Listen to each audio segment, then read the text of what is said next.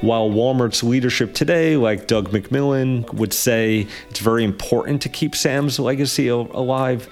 I think there was there was to a lot of people just in you know a sense that Walmart still in this era now was was worrying about Sam's methods and strategies and tactics too much for a world that you know Sam never lived in.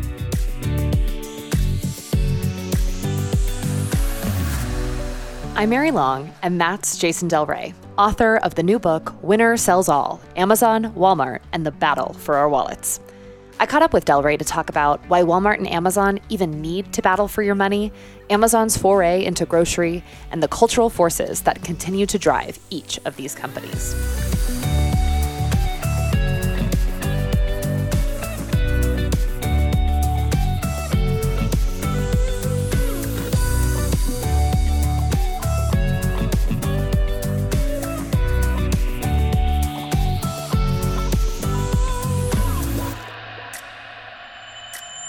Your book is called Winner Sells All, but is the world really not wide enough for both Amazon and Walmart? Why does this battle have to have a winner? Listen, I think when I started writing the book three years ago, it really did seem like we were headed in a direction, at least in the online world, where Amazon just continued to gobble up market share and in large product categories might eventually be, you know, just about the last person stand, the last entity standing. I mean, they were, you know, the marketplace is ever expanding.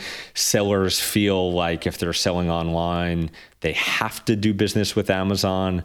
And so for a long time, I think there are people who care about the future of retail that were worried that at least online, um, that's the way we were heading. I think I think things have changed a bit over the last year or two, um, but we can get to that. So you kind of hinted at this, but you've spent the past decade recording on these two companies. A lot has changed over that time. What's the overview of that? How has the rivalry between these two titans changed in the past 10 years? So I think about a decade ago when so I started covering these companies in 2013 and you know, back then Walmart they were pitching me on e-commerce stories. They were saying they were serious, but if you just looked at their business, the way it was headed, if you talked to folks in their headquarters of Bentonville, it was really not a main priority of theirs. And we fast forward until 2016 when Walmart made the acquisition of jet.com a lot of people would say they really spent 3.3 billion just to acquire the founder of jet.com uh, Marc Lore you know, and then you see the metabolism pick up in their digital offerings. Not all successful for sure, um, but you finally could believe, if you were paying attention to the company, that they were seeing Amazon as a long term existential threat and trying to do something about it. There were times when I was reading your book and it almost felt like a business espionage not like story. That's great. Early on, while Amazon is seen pretty clearly seen as this huge competitor in the e-commerce space, and Walmart's kind of struggling to get there, there are all these moments where Amazon is just consistently able to beat Walmart on their low price guarantee. How are they able to do that? Yeah, so for a long time, Amazon, you know, was tracking Walmart prices. They were doing it online, and then they were trying to figure out ways to do it in store uh, you know, old school ways like sending someone in with a clipboard. Um, that person got kicked out pretty quickly from Walmart stores, but in other ways through pricing apps and the like. And, you know, Walmart at the time, they were more concerned about the pricing between their own stores and their own website than they were Amazon. And so, you know, I have quotes in the book from former Amazon executives saying, you know, they just left the door, the digital door wide open for us. Like we were tracking them, they weren't matching us. And it really came down to a couple of things. One is, you know, I think this book is a classic case study of the innovator's dilemma. I think Walmart so successful in physical retail still to this day. But really we're looking at this less profitable or unprofitable channel and trying to create incentives that employees at their companies could live with that you know both kept the stores profitable but grew the online business and it was just very messy and very disjointed for a very long period of time which created this this just giant gift to Amazon that always worried that if Walmart turned their stores into sort of same day pickup and same day delivery centers Amazon might have been stopped in their tracks many, many years ago. Your book kind of makes the argument that corporate culture and like the legacies of these two really prominent founder CEOs, Sam Walton and Jeff Bezos, are like they live on throughout the company, even like when Jeff Bezos was obviously there while this rivalry is taking place, but even after those CEOs leave. So, what impact did the personality of these two behemoths play in in in this battle and in shaping corporate culture? So I'll start on the Walmart side because this was the most surprising. You know, as I started reporting on reporting the book out, I talked to a bunch of folks who joined Walmart just in the last 4 or 5 years. And many of them told me, "Jason, we walked into meetings and we would hear someone say, What would Sam do? And of course, that's a reference to Sam Walton. And, you know, several of them told me, you know, I looked around and I thought it might be a joke, but like, no, seriously, like Sam Walton, yes, amazing entrepreneur, founder of this company. Sam Walton died in 1992. And like, kind of why are we still concerned about what would Sam do? Yeah, we should think about his values, but this is a totally different world. And so, you know, I think while Walmart's leadership today, like Doug McMillon, the CEO who I spoke to for the book, would say it's very important to keep Sam's legacy alive. I think there was there was to a lot of people just in you know a sense that Walmart still in this era now was was worrying about Sam's methods and strategies and tactics too much for a world that you know Sam never lived in. Um, on the Amazon side, I think you know Jeff Bezos, um, as the founder of this company, you know felt very strongly about a few things. One was in fact consumer obsession, which was a Sam Walton thing too. Two was bias for action. Again, funny enough, not coincidence, you know, a Sam Walton thing. And so for all these years, we saw Amazon as the younger company actually living, you know, living by these mantras, moving really quickly, organizing their company into small teams, these two pizza teams to move quickly. While Walmart was kind of getting fat and bloated on their own success and thinking that they were keeping Sam's thinking alive. But Sam Walton, the entrepreneur, would have not loved the top down decision making. And I think that those are just some of the ways that we saw over time the founder's DNA affect the companies in both positive and negative ways. You quote a lot of Amazon executives throughout the book that kind of keep saying like we were waiting around basically for Walmart to leverage their physical network of stores. Amazon expected that to like kind of be a deal breaker.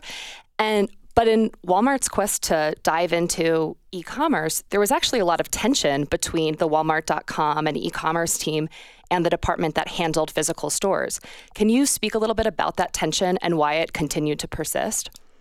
Sure. It's gone on for you know, a decade or two now, all the way through the Marc Lore era, uh, you know, in in the late 2010s, and there were a couple reasons why, and one uh, maybe obvious one is when people have incentives in business, their actions usually follow you know what's in the best interest of reaching those incentives or hitting those incentives so physical retail at walmart a lot of those leaders they're judged on profitability. E commerce folks for a long time, not judged on profitability, at least under Marc Lore, you know, and the Jet.com folks. They were judged on growth. Inherently, there's going to be big issues there. Another thing is, you know, for a long time, Walmart rightfully was concerned that online would cannibalize in store sales.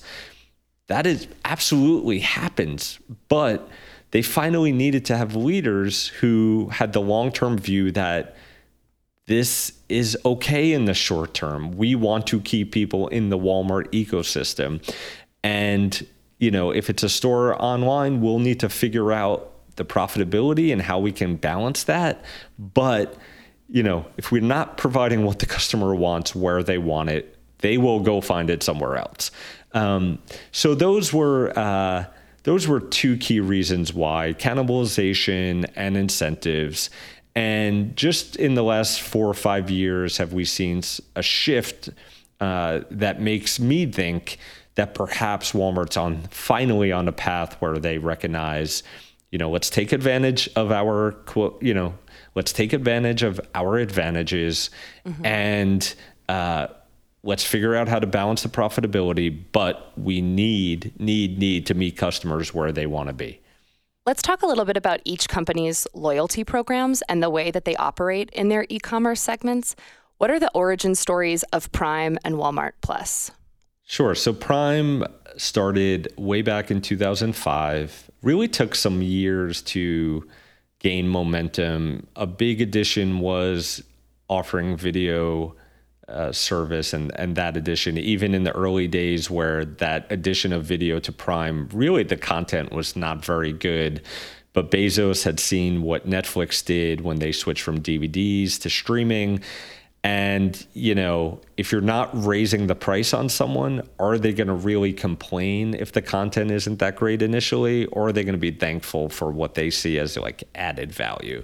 So, uh, and, and Prime, you know, there were some, you know, some people would say that Bezos looked at Costco and, and saw the loyalty they built. Uh, so that, that was another factor as well. And then over time, you know, you don't, you don't, have Prime and the speedy delivery without the massive fulfillment center network. And uh, you don't have Prime and the speedy delivery without the massive fulfillment center network that Amazon has built. Uh, that's you know they actually overbuilt it during the pandemic, but but nonetheless that that allowed for it. On the Walmart side, Walmart Plus is only a couple years old. They had talked about a membership program for a long time. I have a memo in my book that you know was passed around and circulated by a strategy team a couple years before Walmart Plus saw the light of day. And they struggled for a long time with the idea that we believe in everyday low price. And if we sort of cordon off part of our business or part of our attention to people paying more, does that somehow go against the everyday low price philosophy, Sam's philosophy?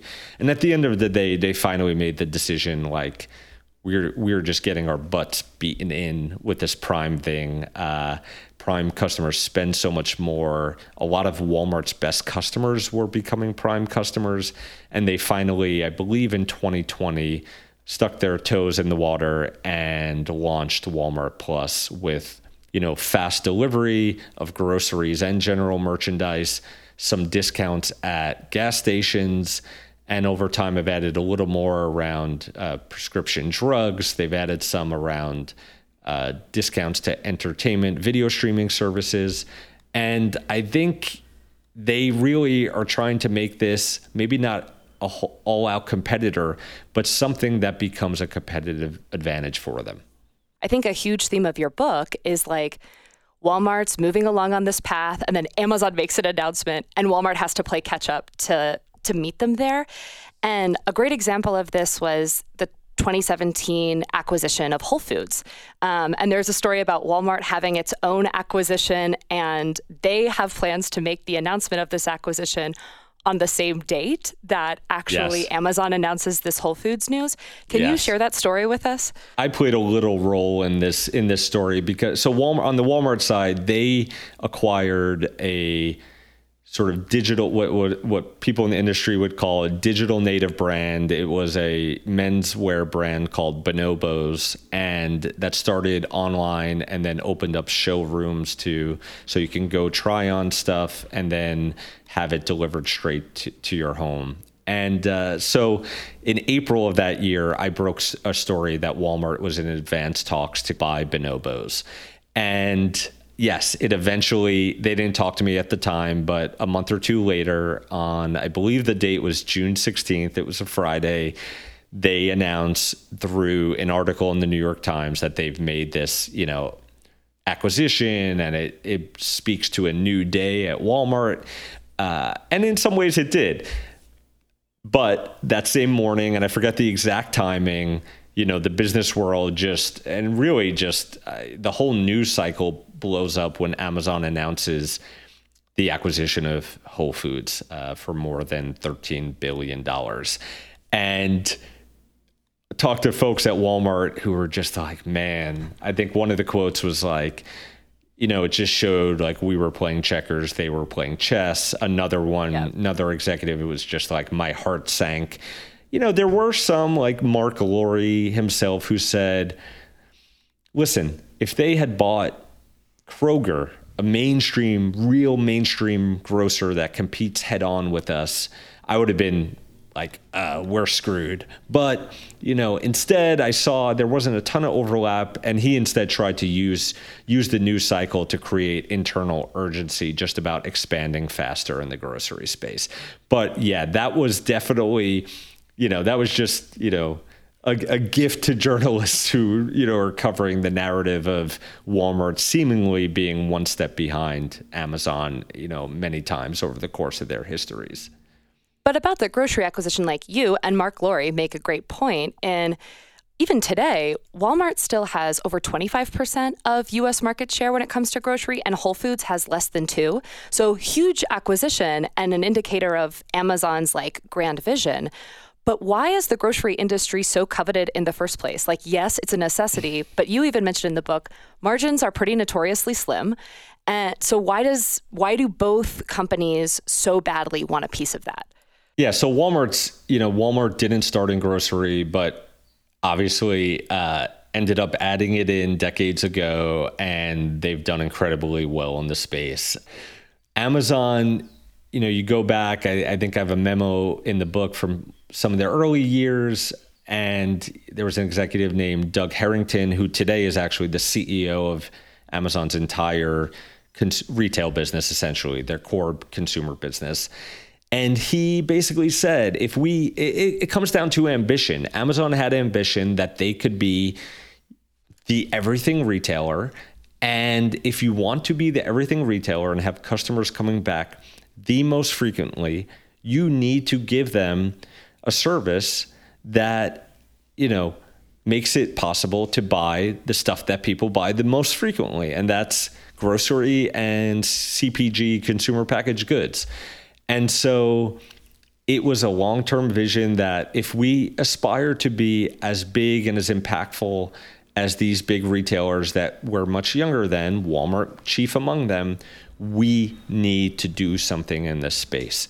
And so we see a variety of attempts over the years Amazon Fresh Delivery, you know, for many years, different pricing models, you know, different geographies, frankly, different quality, you know, different uh, levels of quality of their food over the years. And then to me, it felt like the Whole Foods deal felt like a bit of a white flag that the space is really hard and we need some help. Uh, I'll say how many years later are we now? Uh, five or six years after that deal. I don't think it's been as successful as they hoped it would be. I think they're still, they're obviously trying to figure out through the Amazon Fresh grocery store chain can we be a, a, player in mainstream grocery? And if so, what is our differentiation? And they've just no other way to say it. They've struggled a ton in that space.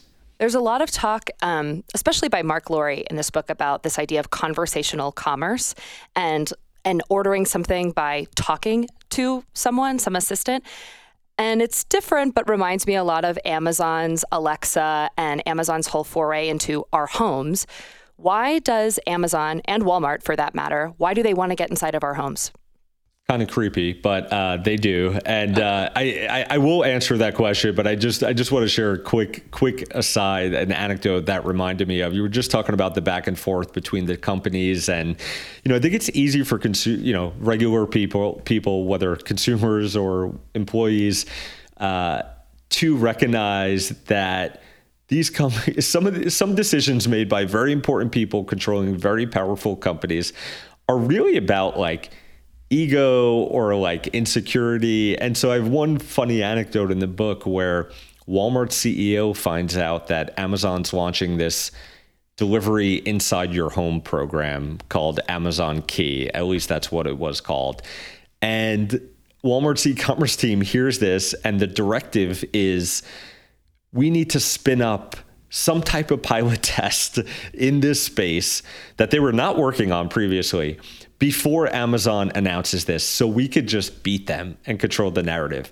And they ended up doing that. And um, anyway, it, it was related. And I just thought, you know, just spoke a lot to the fact that individual people are making really important decisions that impact so many of us. And they're not always for you know the best reasons or just business reasons or consumer centric reasons so to your question about in the why in the home i think amazon thought they failed on the phone, the Fire phone, way back in the day. A lot of people just forget about that because Alexis was sort of a blockbuster hit that shocked a lot of people. I think even inside Amazon, and I think they thought that we may move to a world where the next sort of technology platform, the next computing platform that people interacted with every day would be speaking, voice recognition, and not computers. And so there was this race to control that.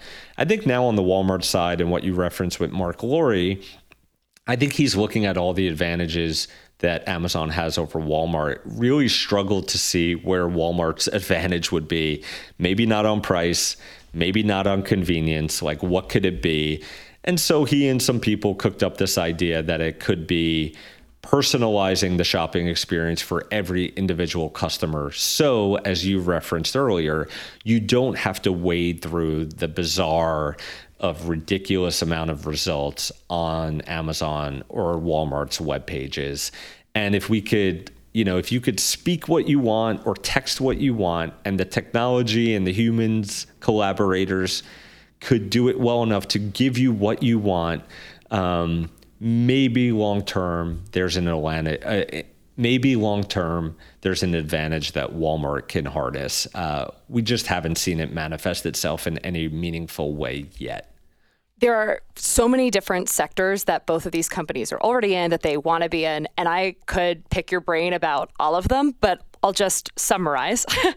There's sure. a chapter in your book called Walmart 2040 so, what is the 2040 vision for Walmart, but also for Amazon? Yeah, so the Walmart 2040, you know, and that that phrase comes from a, a memo that that Marc Lore and, and a colleague wrote right before Marc Lore left Walmart uh, in I'm blanking on the year now. The, all these years, I think either 2022 or 2021. And, and that's high pandemic when years blend together.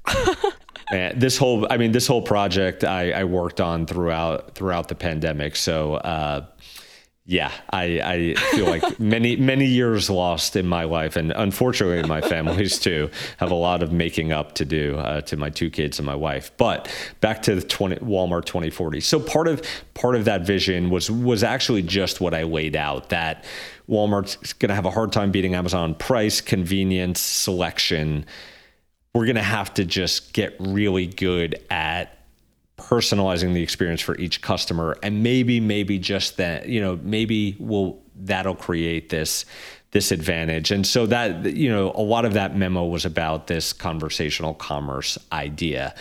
Uh, on the amazon side and walmart as well though and i have a whole chapter on this which i was really excited to dig into was their motivations in healthcare. And really, I think a lot of the books about core retail categories, but I think if we look out 10, 20 years, there's the potential that the greatest impact these companies have, at least in the US, on the greatest amount of people ends up coming long term through their healthcare services. I'm talking pharmacies, of course, Walmart has had for years, Amazon now dabbling in, but really physical medical offices Amazon had a $4 billion acquisition in that space. Walmart's expanding their own Walmart health clinics and also virtual care. And they are both like really serious about getting into this space, thinking The incumbents really just have this disregard for consumers. The pricing is pretty awful in this country, and they're they're trying their best to to make inroads here. Very unwelcoming industry to newcomers, but they have a lot of money to spend, and that's the space really long term that I have my eye on uh, because I, I just think there's a you know there are going to be a lot of big impacts to come in that space.